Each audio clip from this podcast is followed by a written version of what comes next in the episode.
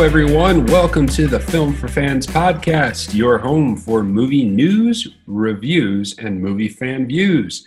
That's right, this is your podcast from movie fans for movie fans. I am your host, Ryan Dunlevy, and I am joined once again by my co host, though not in a soccer jersey tonight, Rob Dunham. Mario, Mario Brothers. Okay. It's super. Yes, that's a fair replacement. All right. Welcome, Rob. We've got a great show for you tonight. We are going to talk about movies that are coming out in the near future. Uh, particularly, there's there's one a new one from The Quiet Place and some documentaries. Uh, we're going to talk about issues with sound in Nolan movies. Uh, we're going to discuss underrated movies, and of course, our watch list. So let's get started with uh, particular news items, and let's start with the let's start with the Christopher Nolan story. So um, the basic story here is there was an article that came out very recently, actually. I think it was just today, in fact, um, about Christopher Nolan saying that his other fellow directors have actually called him to complain about the sound quality in his movies. Um, in fact, the, the quote from the article says his inaudible sound. And the article specifically re- references um, frustrations from uh, Interstellar, The Dark Knight Rises, and Tenet. And the basic idea here is that the sound mixture that he's using has too much sound. Um, the sound design which this gets really technical if you start getting into sound design, but the sound design is such that there's so much ambient noise and so much ambient sound that it hurts the actual dialogue to the movie. So Nolan was quoted as saying that he gets a lot of complaints about this and he thought it was really different. He said, I was shocked to realize how conservative people are when it comes to sound because you can make a film that looks like anything, shoot it on your iPhone, and no one's going to complain. But if you mix sound in a certain way, or if you use certain sub frequencies, people get up in arms. it's really interesting. Like, there's this is interesting because how often do you get articles about directors going back and forth with each other about specific elements of the sound of their movies? Right. Well, this is the uh, the way he broke it down. This is the technician's argument right here. I mean, this guy is he's a he's a movie maker in the most extreme sense of the word sometimes and I, I think although we've defended a lot of uh, some of the choices he's made, I think this might be an area where I think there's some valid criticism um, of him. I know that uh, with Interstellar, like there's some parts, some swells in that movie. I, th- I think specific, specifically of uh, the scene where the rocket is launching mm. from Earth that it just it's overwhelming. Like, and I mean that's put in there for effect, but the question is, is the effect worth what it's doing sonically? Um, I know with Tenet specifically, there were complaints about being able to understand some of the dialogue, especially towards the beginning of the movie. Uh, I did not have as much of a problem with that, except for one scene early on in the movie. However, I only saw the movie in standard format. I did not see in IMAX. And yeah. uh, Ryan, you said that in IMAX there was a, a difference. Yeah, for me, for me, I could definitely, I definitely had more issues understanding the dialogue in the IMAX. I've I've seen it both IMAX and a regular theater. When I saw it in IMAX, the sound is so percussive. The sound is so just like in your face, and it really, really drives the energy of the movie way, way more so than it did when I saw it in regular theaters. As a result, the dialogue was hard, much harder to understand. Now, I didn't have the same, anywhere near the same issues when I saw it in standard. So, um, do you remember? Do you remember having issues with Interstellar, with hearing? Because I don't. Re- I. I mean, I don't remember having felt that in the theaters. I don't think I remember any problems with hearing dialogue. Just that some of the major action sequences were definitely amped up.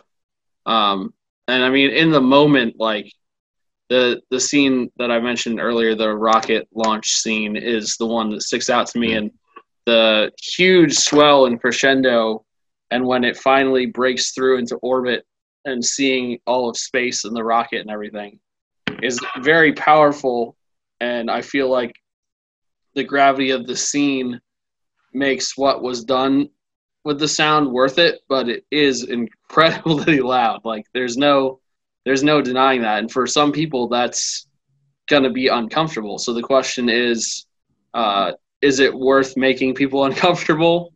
Um, I feel like in a whole bunch of different aspects, Christopher Nolan is always trying to push the boundary. Yeah. When it comes to uh, what we're doing practically, like rolling a literal plane into a building or putting uh, an IMAX camera on the tip of a fighter jet, like all these things that he's done, versus like, is it actually worthwhile yeah. to do those things? And I think he's always pushing boundaries, and maybe in this case, it there is, like I said, there's a valid criticism that it might be unnecessary in some spaces. Yeah, I think it really depends because if it's just loud sound, I don't have a problem with it. I sometimes I feel like that's worth it. However, once you start messing with dialogue, once you start not being able to hear what's being said, I think that's when the experience really starts going downhill. And I think that's when it really starts getting a negative effect. And I know from like The Dark Knight Rises how much they tried to do, uh, specifically with Bane, uh, because of Bane's mask and the way his voice was was filtered um, that that made it a little difficult too. So i think once you start crossing over into the realm of really straining to hear dialogue i think it does take away from the experience. So it is possible that this is something he needs to uh, he needs to look at. The question is will he? Because well, every every uh, impression i've gotten of him as a director is that he is very set in his ways that if he believes that something needs to be a certain way, like he's going to defend it mm-hmm. to the last stand. And the question is, does he need to defend every single aspect of how he makes a movie and not hear any criticism of them? Yeah, I mean, we'll see. We'll see what he does. I mean, um, him even with this foible is still better than most other people. So um, we'll see. But he, uh, yeah, maybe he should listen a little bit. So. Yeah, I don't think there's a perfect director out there. As much as we want to have certain ones that we think are close, that no one has ever made all perfect movies over the course of their career. All right, so let's get to some updates on some actual movies that will be coming out eventually. And so the first one is a is a bit of a uh, is a is a bit of a different one. It's a it's a documentary that's coming out called Neither Confirm Nor Deny, um, and it debuted at uh, uh, the virtual event DOC NYC. And uh, this is a documentary that takes place during the Cold War. And it's about the CIA's audacious covert mission to try and recover a sunken nuclear uh, submarine, Russian, um, like a Soviet uh, nuclear submarine that had sunk to the bottom of the ocean.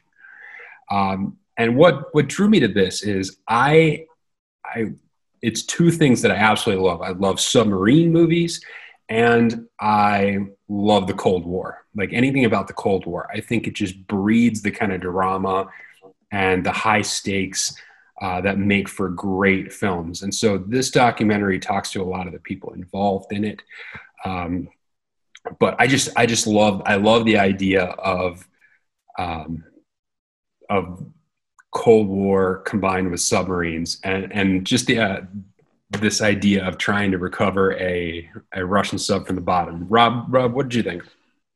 Yeah, I, uh, the Cold War is definitely one of the areas of history that I am super excited about, and I think a lot of that has to do uh, with the work of Tom Clancy. And there yes. have been several movie movies made utilizing his work um, that highlight that. I mean, we talked about uh, we talked about the Hunt for Red October just last week, and uh, there's so so many other movies that he had played a part in um, around this era, and it's just it's fascinating. There's uh, uh, if you ever, this is not a movie, TV show, but if you have never seen the show The Americans, mm, love uh, the Americans.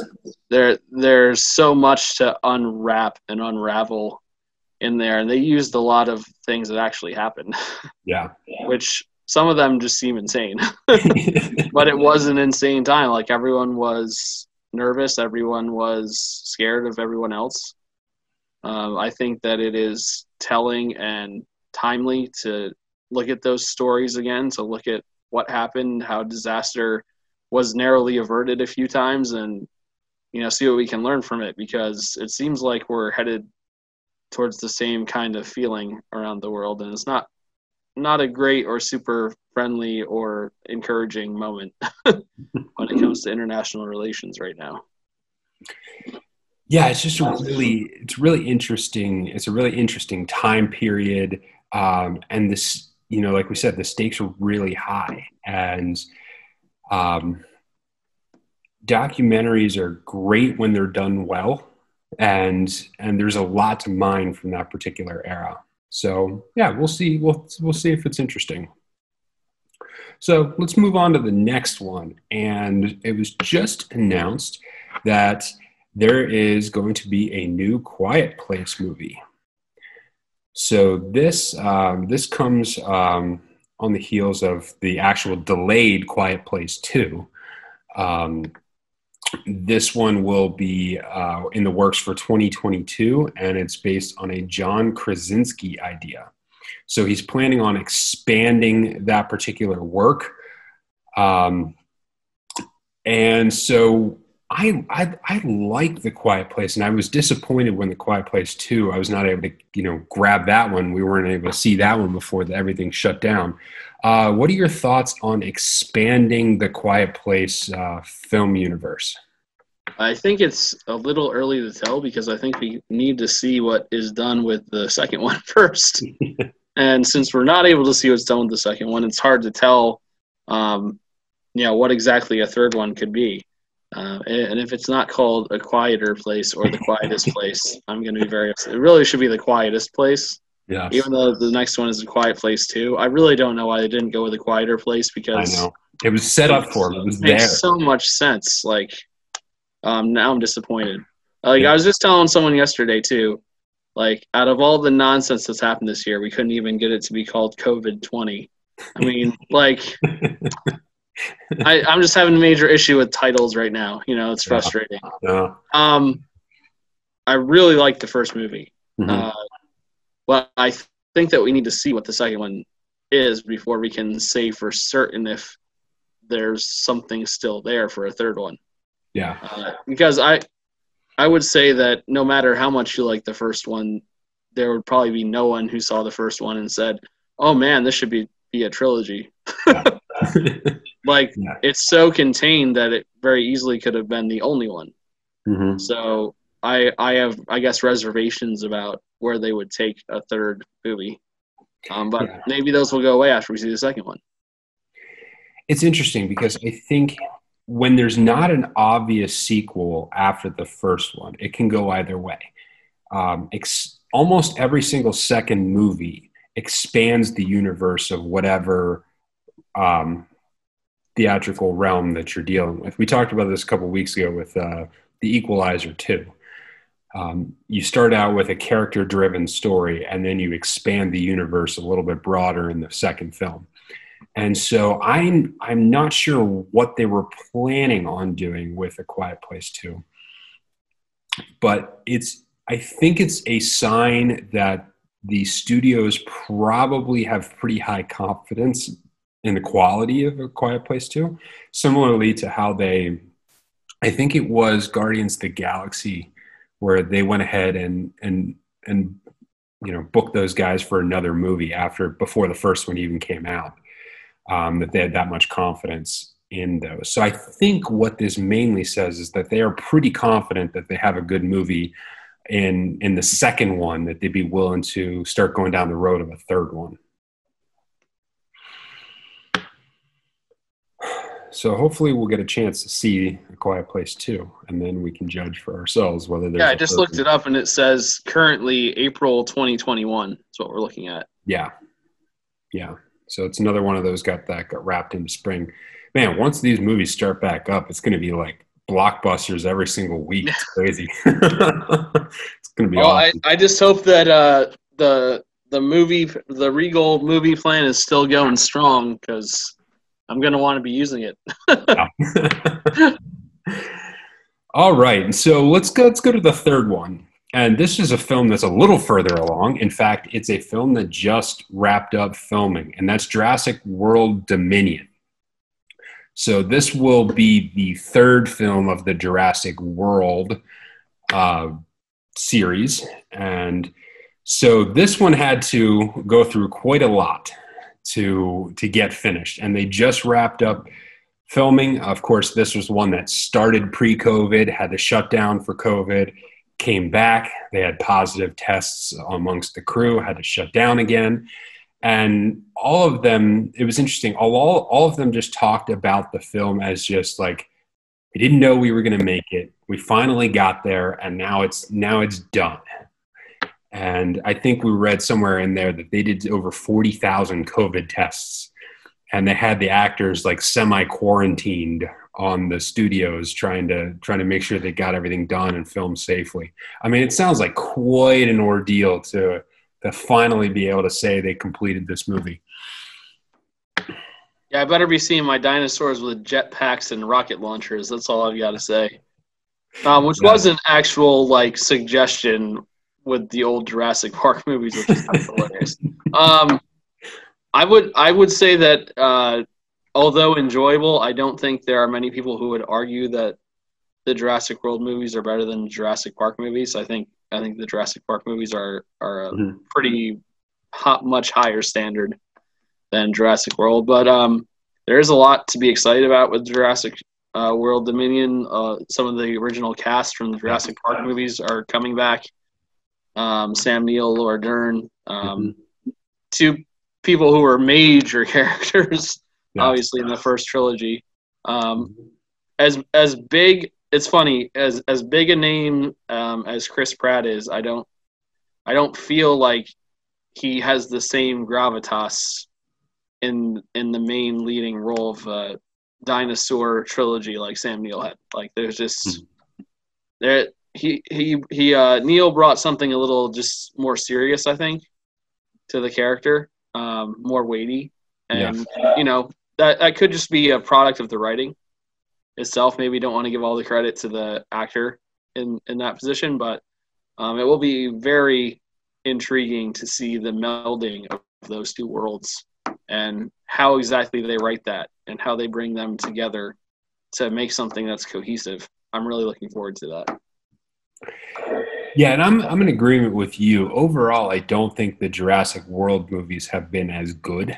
Uh, I think the one thing in particular that really really satisfied me as a Jurassic Park, Jurassic World uh, fan was in the first Jurassic World movie that you actually got to see what a functioning Jurassic Park would look like, and ha- getting to see that was worth was worth them bringing the series back because that was the one thing you always felt like you were robbed of is what would it actually be like to go to a Jurassic Park and so I really enjoyed that just for that just for that those few minutes when the park is functioning before everything goes crazy Yeah, we got to see it for about 45 minutes, I think, before Yeah. the things went insane.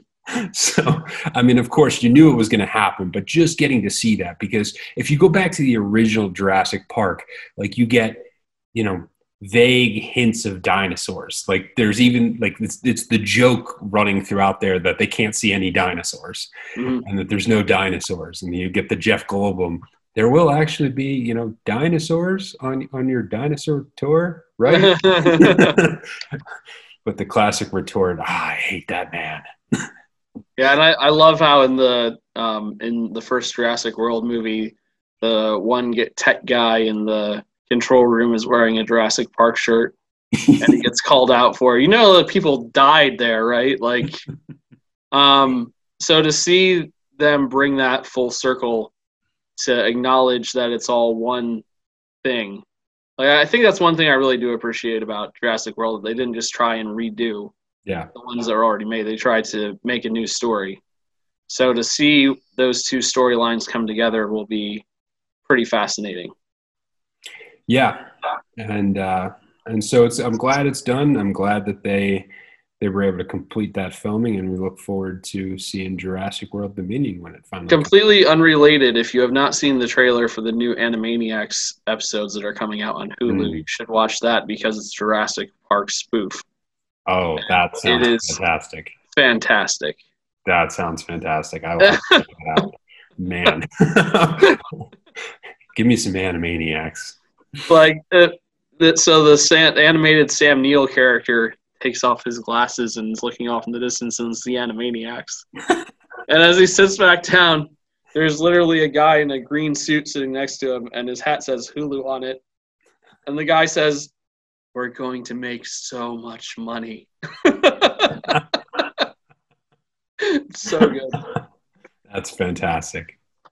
All right, so let's shift over into our discussion item for the night. So I was having this uh, contemplation when I was looking through some of my movie collection that there's a lot of movies that are just underrated, where for whatever reason they don't get the proper due that they deserve. And it could be because they didn't do so well in the box office, it could be because um, not just not enough people know about the movie or that it exists, or it could be for any number of reasons. So we thought it'd be fun to talk about a few movies that we would consider to be highly underrated. And we're gonna we're gonna put a list up on the website here in the next day or two, uh, but uh, that's going to be a little bit more full. But we'll just we'll just highlight a few of them here in our discussion. So um, the one caveat is we're not talking about like super indie movies because all of them are by definition underrated because nobody knows where they're Nobody, nobody's seen them and nobody knows where they are. So they have to have had some kind of release to them. Otherwise, uh, it's pretty open to interpretation. So, um, Rob, why don't you give us one that you thought is a? Uh, the first one I thought of is a movie that uh, I actually saw for the first time with my co-host, which mm. you may or may not remember. It was at his house, uh, called The Adjustment Bureau with oh, yes. Matt Damon yes. and Emily Blunt. Um, this came out in 2011. Uh, Emily Blunt was kind of known, but she was definitely not the like star that she is right now. So to me, she was a little lesser known. To uh, Ryan, she was a little more well known even at that point. Um, but I really, really like the story of this movie, and it's a fascinating take on what's going on when it comes to eternity, when it comes to good versus evil, uh, really different take on God versus the devil. And I can't say that I walked away from it thinking, man, that was the most like theologically sound thing I've ever seen in my life. But it was cool to have a slightly different perspective on things, and I, I it's one that I need to watch again sometime soon. And I say it's underrated. It's uh, I looked it up on Rotten Tomatoes, and it was seventy one percent uh, critics uh, positive and 67% audience positive. So it's not as if it's like a, a, hated movie or anything like that, but I do think it is one that uh, a lot of people haven't heard of. Like it's just not one that I hear talked about, especially when it comes to Matt Damon's career in particular. Um, I think there's probably like 10 or 15 movies that people would say before they even get to this. So to me, that that makes it underrated. Um, you have any thoughts on that? Yeah, I mean, it, it's a fantastic movie. It, it has a really unique storyline in which a guy stumbles on the fact that his life is being authored for him and his life is being directed and then he starts trying to take control of his life. And it's just fascinating to watch that interplay between the adjustment bureau and and him. So there's questions of free will versus determinism um, making personal choices versus sacrificing for others and and all kinds of all kinds of related things. I mean, it really is an engaging storyline and the acting is fantastic. Yeah, I think the subject matter made it that it did not become like this huge thing. Because sometimes when you get into those realms, it can be too much for some people who just want to go to a movie and not have to think through a lot of philosophical stuff. which is fair. You know that that certainly has a place in movies. So sometimes subject material makes it hard for people to engage. Yeah, uh, with a movie, it leaves it underrated. What What do you have for your first? So the first one, I was actually just talking about this movie with a coworker of mine, and this is one that is definitely going to be on the list whenever we do uh, what to watch on Amazon Prime. But this one is Logan Lucky.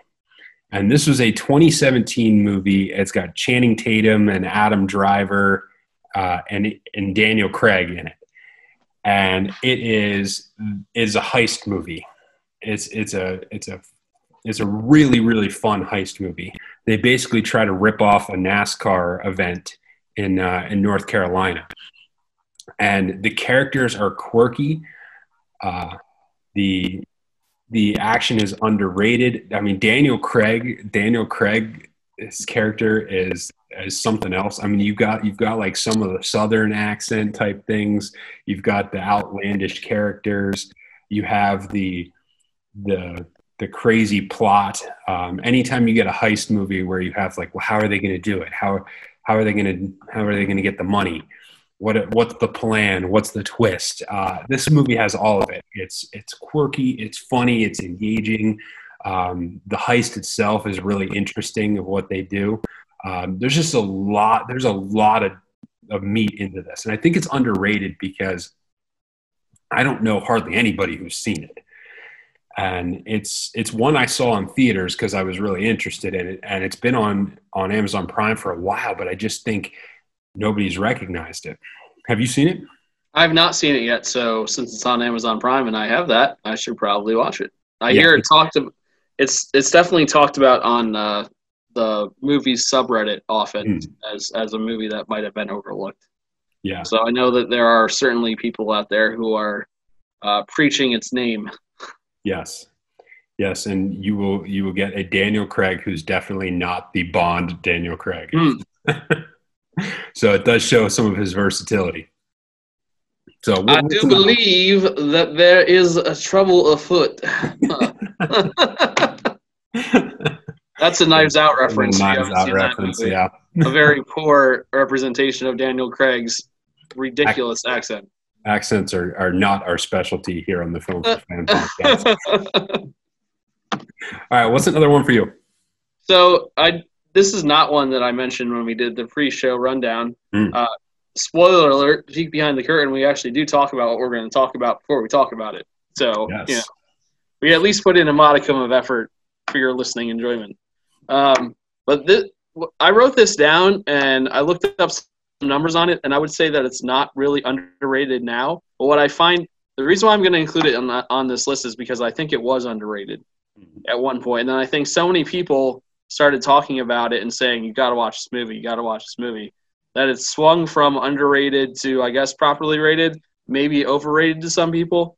Um, but the movie that I'm talking about is Idiocracy, mm. and I feel like when it came out, it wasn't a huge smash hit um, in the movie theater. A uh, movie from Matt Judge that's kind of about what would happen if politics went like down the drain and our country went down the drain and it's almost kind of disturbing to see some of the stuff in it because it feels very documentary like right now, making me very uncomfortable.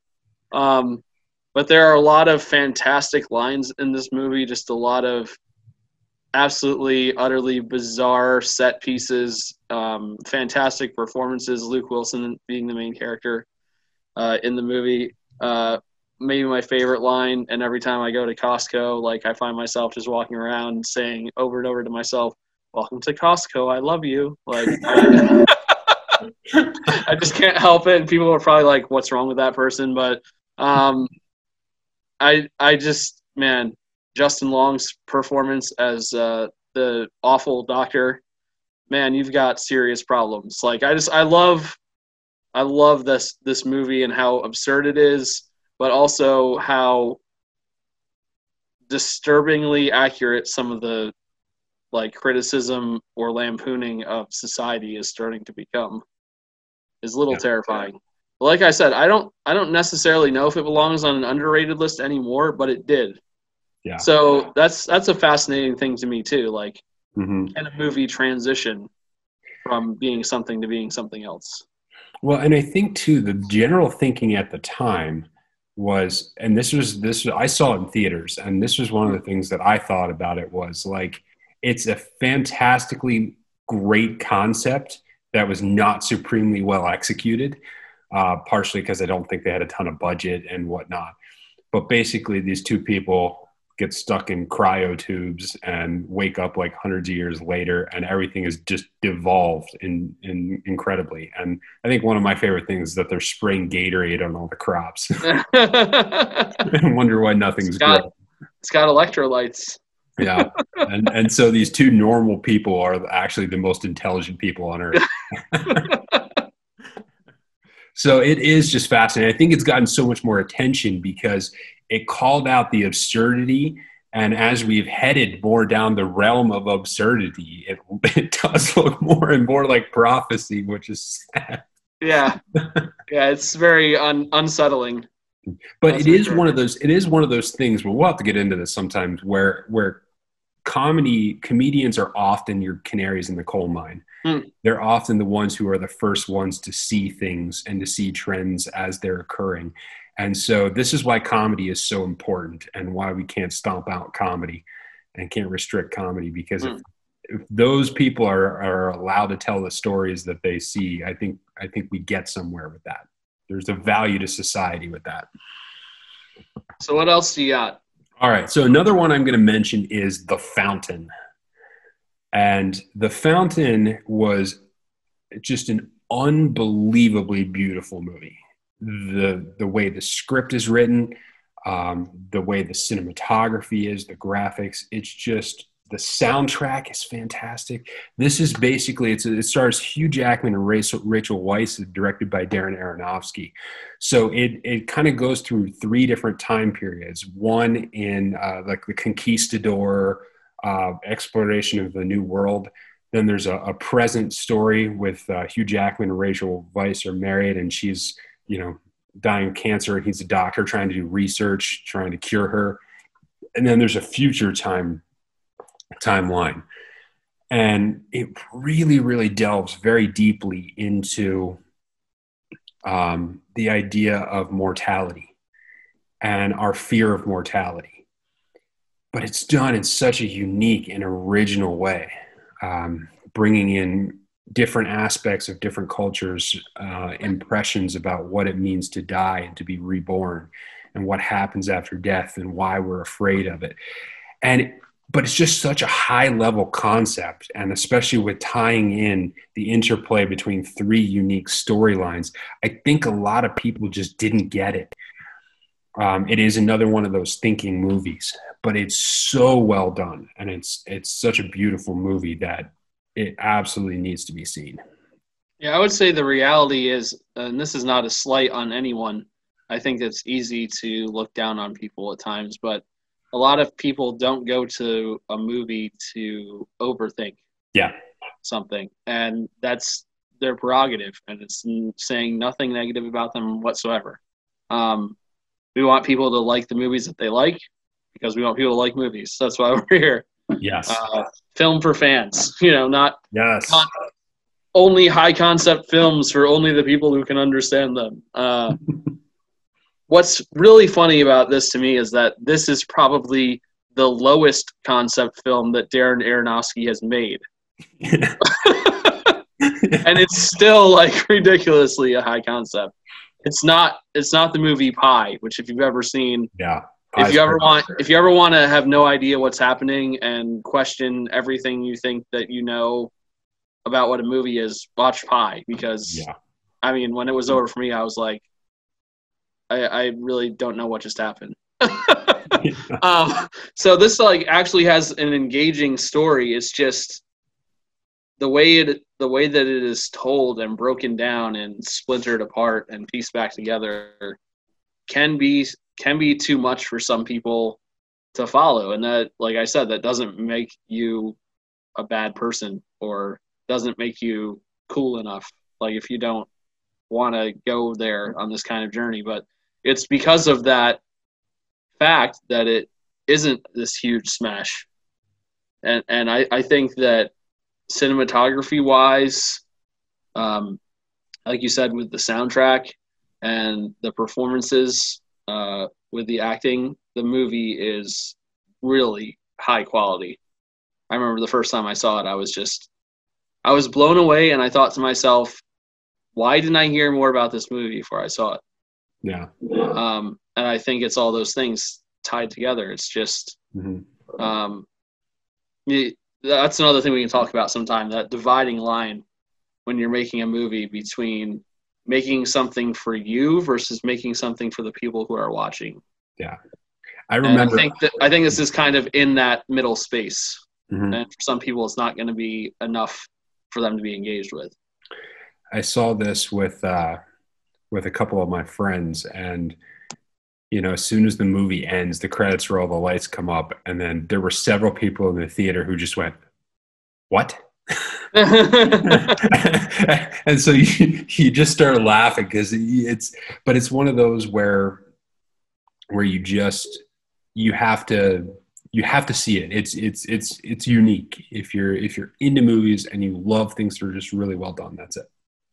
Do you have any more i've got one more i'd like to talk about and this is one that i looked up and uh, does not have a very favorable review score from either critics or audiences and it's the Neill Blomkamp uh, movie Chappie, which mm. um, follows kind of his uh, movie making style in uh, like the South African setting. Uh, you think about um, movies like Elysium or um, District Nine. Uh, same kind of general feel to the movie. Um, it follows the story of a robot, a decommissioned robot who ends up falling into the hands of a gang and gets reprogrammed essentially to become a gang member. And so the question is like, what exactly is this robot capable of? Is it capable of actually having emotion, caring for things, caring for people? Um, it, it's a really interesting look at, uh, again, like we talked about this with an earlier movie, but about the concept of free will. Uh, there are some things about it that are definitely disconnecting points i think for especially the culture here in america it is very uh, even more district 9 is a movie about south africa but it's it's couched in the alien versus human yeah. framework and it's it's written in such a way that if you didn't know about some of the issues with apartheid in South Africa, you would still get it. Like you would still connect with it because you understand what's happening with the alien forces coming up against humans. Um, I think Chappie is a little more muddled in that it's very centered on South African culture. Uh, a couple of the main characters are famous uh, rap artists from South Africa who are not well known here. Um, people who watch the movie over there would definitely be like, "Oh yeah, those people." Over here, we've heard a couple of their songs, but we don't really know anything about them. So to see them take up like a majority of the screen time, for some people, they're probably just like, "What is happening? Like, who are these people? Why are they on my screen?" um, but there, I think this this speaks into another issue, which is another there, there's so many issues in movies we can talk about. Like maybe we should start a podcast about it. I know. Um, but like the when it comes to cultural differences in movies, how much is an audience willing to accept or invest in trying to bridge that divide? Mm-hmm. Um, if you're writing from a different culture, and I feel like we looked at this with the movie Parasite that came out. Sometimes it involves reading everything that's said. Sometimes it involves reading into things that are said, or trying to understand an aspect of culture that we don't get. Like we don't have many places in the United States where it's a regular occurrence, like a daily occurrence that people are getting hijacked. Yeah. And their cars are being taken. And that's one of the main action sequences in this movie. They get the robot hijack car. Um, but I, I have a friend, Eric, whose parents were missionaries in South Africa, and he spent a majority of his life there. And these are just things that happen. Like, this is the reality. And so to see it in a place in the United States where it's not reality can be a little unnerving. And like almost feel fantastical, I guess, but in a bad way. Like looking at the bad aspects of society. Uh, so I think that's like probably the main reason why it didn't connect with people because it's just so far afield from what we're used to um, as people. Did you ever see that movie? I did not. Okay. And I would be one of the reasons why you could say it was underrated because when I saw, I saw District Nine and like I, I instantaneously knew what he was really what he was getting at what it was about but i can't say i loved the movie and so there was just something about his style of filmmaking and the way he tells stories that i just i didn't immediately connect with and then when i once i saw the trailers for chappie i i was not drawn to the story. I i didn't i didn't find any reason why i why i wanted to care about chappie. Mm-hmm. And and so i just immediately i didn't connect with the trailers. And usually for me i have a pretty good sense of knowing when i'm going to like something and when i don't. Of course sometimes i'm wrong. Um, but so what's, yeah i never got around to it. What's interesting about that too now you bring that up just reminded me because i wasn't even thinking about this the trailers for that movie really set it up as being more of an action piece centered around the robot Hmm. Like it seemed like it was more about this badass like robot who was like this tough guy like taking over stuff. And that's not what the movie is at all. Like the sometimes the trailers don't portray what's actually going to happen in a movie. And I think that this is one of the biggest examples of that. And I think that what they portrayed as what the movie was going to be in the trailers um, I, and you're an example of this. I think it turned some people off to the concept, and it's not what the movie ended up being. I was surprised by the movie when I saw it hmm. because it wasn't what I was expecting it to be, and in this case, I was pleasantly surprised.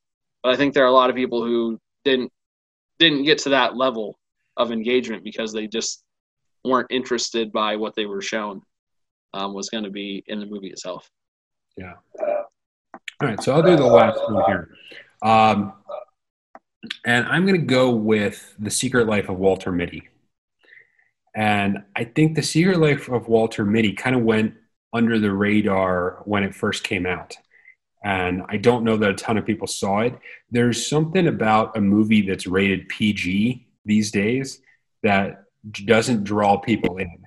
They almost think that it must be a kids' movie or it must not be great. There's there's almost a stigma right now in actually making a movie that's PG for adults. Hmm. But this one was really, really well done.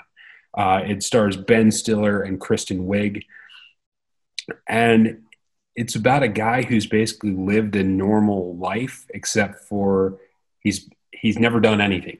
He's been boring. He's he's done a boring job. He's lived a boring life, and he has all of these fantasies about being this great heroic you know adventurous figure. And when it comes down to it he isn't. And his, most of his world is being lived inside of his head. And it causes him to just blank out and stare into space. Um, and then what happens is he finds out that his his company is being downsized and he loses this famous photo this photo from this famous um, famous photographer that's supposed to be like the cover of their last ever magazine. And he ends up having to go all around the world looking for it. And so it's this journey of self-discovery and this journey of of going and finding out who you are and just getting out of your house and going and doing things. And it's so well done. It's so poignant. It's the character development is just fantastic. And it has a just an otherworldly soundtrack. I mean the music on there is fantastic. And this isn't a score. This is a like actual music as a background. A significant amount of it done by jose gonzalez who's a fantastic musician. And you walk away from this film wanting to live a better life. And that's that's really what's amazing about it. But i think a lot of people just missed it. It's not one of ben stiller's more well known it's not a comedy as it were. And and so i think a lot of people just missed it but it's really really well done. And something it's a great movie to watch with your family if you've got kids. Um, it's just a great movie. Yeah i agree on all accounts it's probably it's it's got to be a, someday I have to make this list because I've never made it. It's got to be my top 100 somewhere. yeah, I don't know where. Um, but as someone who loves music, that is a big part of it. Uh, to me, what the Secret Life of Walter Mitty ended up being was like what Yes, the movie Yes Man mm. could have been if it actually had like an emotional weight. Yeah. To it. Yeah. Um, because basically that's what he's doing. He's saying that he's he's not gonna keep hiding. He's actually gonna do things when they're presented to him as an opportunity, and it leads him to do some absolutely crazy, bizarre things. And at the end of the movie, he's a different person than when he started. And uh, Sean Penn doesn't play a huge part in the movie. He's the guy, the photographer in the movie who he's uh, chasing down, but he, he does he does make an impact in the movie in his in his small role. And um, for, out of the movies I've seen with Ben Stiller, I think this is the most well-rounded, uh, down to earth, like realistic portrayal that he's done. And I I really feel like it was a brave choice by him to make this movie. Yeah. And like you said, it just it has not resonated with a whole bunch of people for whatever reason, and I think it's well worth watching. So I that that's a film for fans, two thumbs up recommendation, one thumb from each of us on that one. All right, so definitely check out filmforfans.com. We'll put up a larger, expanded list of underrated movies that you can check out. So uh, check for that out on uh, in the next day or so. So let's move on to the watch list. All right, Rob, um, give us give us something you watched this week. I actually watched this one last week, but we did not have a chance to talk about it um, last week because we had my brother and there was more uh, divvying up to do for time. um, but a movie that I saw the other week was uh, Antebellum, hmm. uh, starring Janelle Monáe, and essentially it uh, it's a look back at some of the things that happened in uh, the era of slavery in the Deep South. Uh, I don't want to give away everything that happens in the movie. Um, essentially, uh, someone from modern times finds themselves in similar circumstances to people who were in slavery. That's all I'm going to say about that because I don't want to give it all away. Um, I feel like it could have been much more than it was. And I think sometimes when we try and make a movie about something that's a deep cultural issue. There's obviously still an incredible divide in our country um, when it comes to racial lines. Uh, that it can, it, it's possible to simple oversimplify when it comes to something like that, and to not look at nuance, to not provide like a real weight or real reason behind things, to just say, "Well, this is what it is," and then like, so you should feel a certain way because this is what it is. And obviously, we should feel a certain way, but there are ways to to make that even more uncomfortable or to bring about more discussion. And I don't think this movie really got there. And it kind of frustrated me a little bit because I felt like there was a lot more potential for it to be something more than it ended up being. Um, there are a lot of people who have come out in uh, pretty strong support of this movie. Um, I would say that it's worth watching, but I don't think it's an incredible movie. So, um, Antebellum uh, is the movie if you want to check that out. And uh, I got it from Redbox. I don't believe it's currently streaming on any services at the moment that are subscriber based. Okay. Anything else? Um, another movie I saw uh, was Leon the Professional, mm, uh, which is like a classic movie, well known, uh, one of the earliest introductions to Natalie Portman. Yes. And it was incredibly bizarre and a little weird and kind of creepy to see Natalie Portman's face on a 12 year old's body. Because it's like the exact, like she has, her face has not changed at all, like her entire life. And so, like, I'm looking at her and I'm like, why does a child look like grown up Natalie Portman? Like, this is weird. um, have you seen this movie? Uh, yes, but it's been a long time. Okay. Um, so the main character, Leon the Professional, is played by Jean Reno, and uh, is a hitman who is called the Italian in the movie, but is clearly not Italian. I'm pretty sure he's French. Yeah.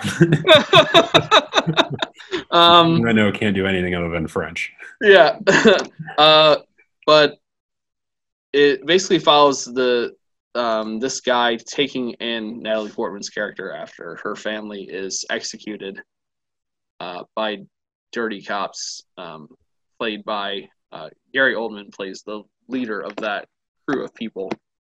And if you happen to be uh, involved in internet culture at all, you may know the meme with Gary Oldman screaming "everyone" at people, and it comes from this movie. So, Nice. you want to bring everyone,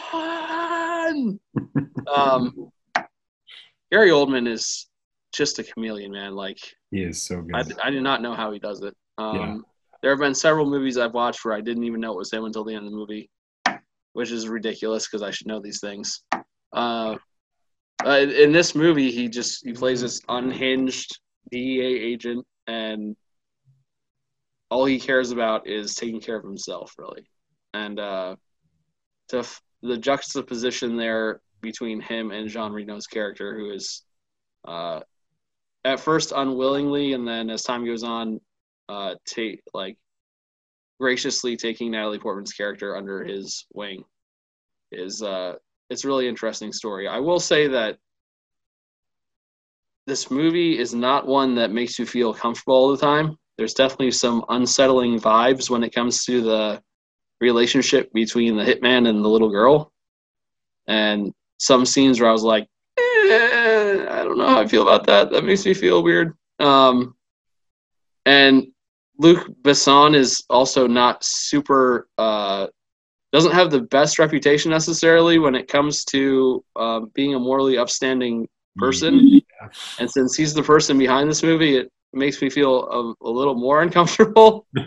um, but uh, I think I think cinematography wise, direction wise, it's pretty fantastically done.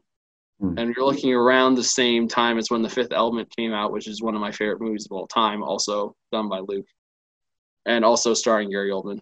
Um, so there's a lot to recommend itself about this movie, but I don't think I walked away feeling as like blown away or um, as impressed as I thought I was going to be walking into it because this is a movie that is like a cult classic. Like it is talked about in so many different places as like this masterpiece. And I, I kind of I, I walked away feeling like it was a pretty good movie, but not a masterpiece. And you said you haven't seen it in a while, so you might not even remember um, your feelings on that. But do you have any thoughts about it?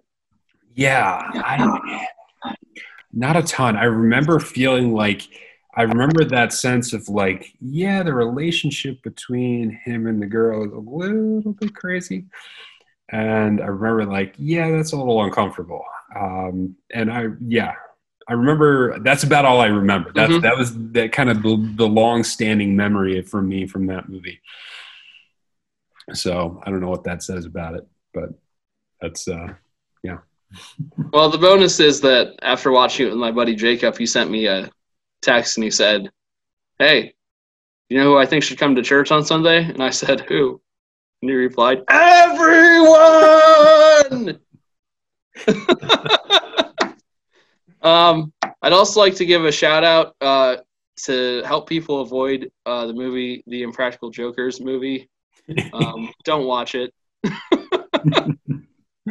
first negative review we've given out in a while. there there are some things I like about the Impractical Jokers as a TV show, um, but I don't know what they were doing making this movie because they they tried to tie those kind of situations into a storyline and it just did not work.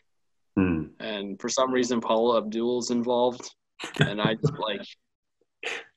I, I just I just scratching my head at this movie. There there were actually a couple funny scenes, but it was not worth making a, an entire hour and a half long movie about. Like just, uh, like you look at the Jackass movies, although dumb, like have kind of a coherent like just nonsense to them, and this this tried too hard to be an actual movie. And when you're in that kind of role, I don't think you can try and make an actual movie because it's not going to be serious. Like I just couldn't take it seriously the whole way through. So, um, save yourself, save your eyeballs. Do not rent the Impractical Jokers movie.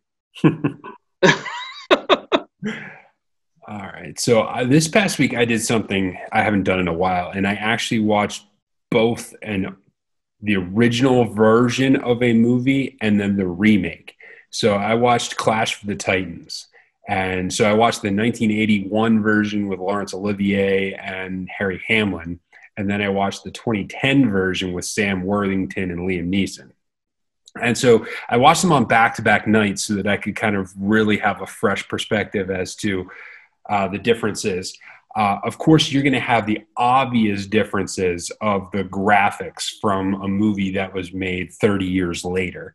Um, the graphics in Clash of the Titans, even for the 81, were pretty rough. I mean, it was, you know, the the models they had for like Medusa and for the Kraken were just so bad. like they're so bad. But uh, and it was really obvious they were shooting on green. They were like shooting in front of green screen a number of times. Where uh, HD has not done this movie well because it's just so fantastically obvious that they have a like a screen rolling in the background and someone is like sword fighting with someone in the screen, and it's so you get some weird vibes from that. Um, but I will say the actual story that they tell in the original Clash of the Titans, I think, is better than the story they tell in the 2010 version. So the 2010 version, um, one thing you obviously have is you have you have faster pacing because movies have the pacing in movies has sped up tremendously over the last 30 years. Uh, so you have much faster pacing, but in this case, I actually don't think that's a good thing. I think they over they ran right through things in the 2010 version. The other thing that I think is most obvious is the character of Andromeda. Like the motivation for Perseus is entirely different from the original Clash of the Titans to the 2010 version. And then in the 1981 version, the character is motivated by the fact that he fell in love with Andromeda and Andromeda is being threatened. And so then he goes on this quest to be able to stop the Kraken because of his love for Andromeda. In the 2010 version, Andromeda is like a side character almost. Like she's being threatened, but she has absolutely no play in the motivation of Perseus. His entire motivation is that he hates the gods. And it just doesn't, it just makes a mess of the story it makes a mess of the story because the main thing that he's known for is you know killing the kraken and saving andromeda. Like andromeda is like doesn't even matter to him. It's she's just a complete side character. And so i think they actually screwed up the story in the 2010 version. I think the the actual storyline is better from the 81 version. So it's interesting. You should try doing that sometime is watching uh watching an old and new version and making comparison have you seen either one of them? I have not seen either one of those ones. Yeah, so the 81 version is on Netflix and the 2010 version is on HBO Max at the moment. So, yeah. Um, I also watched uh, I also watched Casino Royale, starting over on the uh, the Daniel Craig Bond movies. Just it's so well done. It's it's a fantastic movie, and uh, I think of all the Bond movies I've ever seen, this one has the absolute most character development. Like you actually see the development of who Bond is in that movie. So I think that is the number one, the number one thing that makes Casino Royale fantastic. And uh, and I went to the theaters and got to see Raiders of the Lost Ark. Nice. So yeah, it was fun watching that in theaters with my wife. Uh, it was uh, it was good times. Oh, like seeing some Nazis' faces melt off. Yes, and I remember the first time I watched that, thinking like, "Oh, that was really scary." Yeah, it's, it's pretty fake looking at this point it, it didn't hold up super well. I think the the Temple of Doom is still pretty scary. Yeah, um, seeing someone's heart ripped out is still a little un, uh, a little terrifying. Well, and it does have the uh, it does have the the footnote of being the reason why PG thirteen was developed. Mm-hmm because it was too scary and the scenes in that were too much for for PG and people complained too much, so they developed PG thirteen as a result of it. So a little fun movie trivia on that one. All right, Rob, what you gonna watch this week? Uh, well, I'm gonna watch Logan Lucky because since it's on Amazon and I have that, and I've seen it on the banner many times as I've opened the app and just never watched it. So I've I've got to got to remedy that. Yep. I am gonna go try to see uh, "Let Him Go," the the western with um, Kevin Costner. I'm not a huge fan of westerns, but it's a new movie in the theaters, so might as well go support it.